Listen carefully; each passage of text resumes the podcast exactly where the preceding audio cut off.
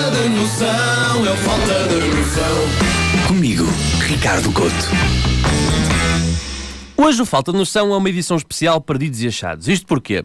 Porque eu quero saber onde é que andam aquelas pessoas que no início do confinamento diziam que iam aproveitar este tempo em casa para trabalhar em si próprias, em desenvolver hobbies e um estilo de vida menos estressante. Eu digo-te onde é que elas estão. Estão em frente ao espelho, a tocar nas ancas, coxas e pernas, a perguntar: sai meu Deus, como é que eu engordei tanto? Amigos, eu explico como é que nós engordamos tanto comemos que nem alaros. Porquê? Porque íamos dizer que pá, eu vou fazer o exercício, agora estou em casa, vou fazer o exercício em casa. Sim, senhora. O problema é que quando ao segundo burpee a gente bateu com a cabeça no candeeiro da sala, desistimos. É pá, não tenho espaço aqui, não tenho. Então passamos só a comer e não a queimar nada. O que é que a gente fez? Foi mandar abaixo o pão que fizemos em casa, os bolos que fizemos porque tínhamos tempo e aquelas bolachas de chocolate recheadas de chocolate com cobertura de chocolate que comprámos com a desculpa do opá, eu preciso de um doce porque senão tanto tempo em casa eu dou em tolo. Resultado, demos em tolos. Ainda pior, tolos gordos.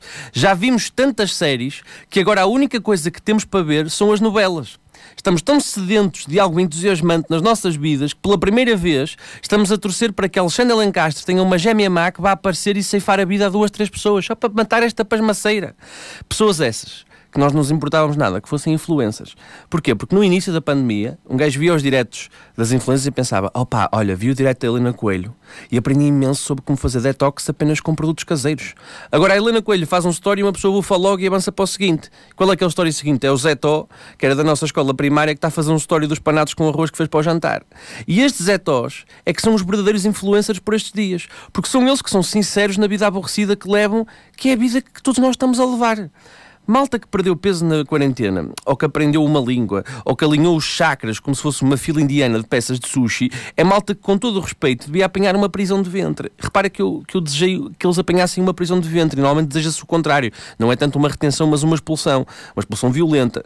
Só que hum, esta malta, se apanha uma virose, ainda se põe a gabar de quanto foi útil para perder peso e perceber que o seu corpo é um templo. É pá, eu desejo-vos uma retenção de líquidos tão grande que o vosso corpo passe de um templo para um centro comercial só para que percebam o que é ter um trânsito intestinal que mais parece interrompido por um belho a dormir num daqueles sofás de espera, ou a paciência de uma senhora que acabou de perceber que não lhe fizeram o devido desconto.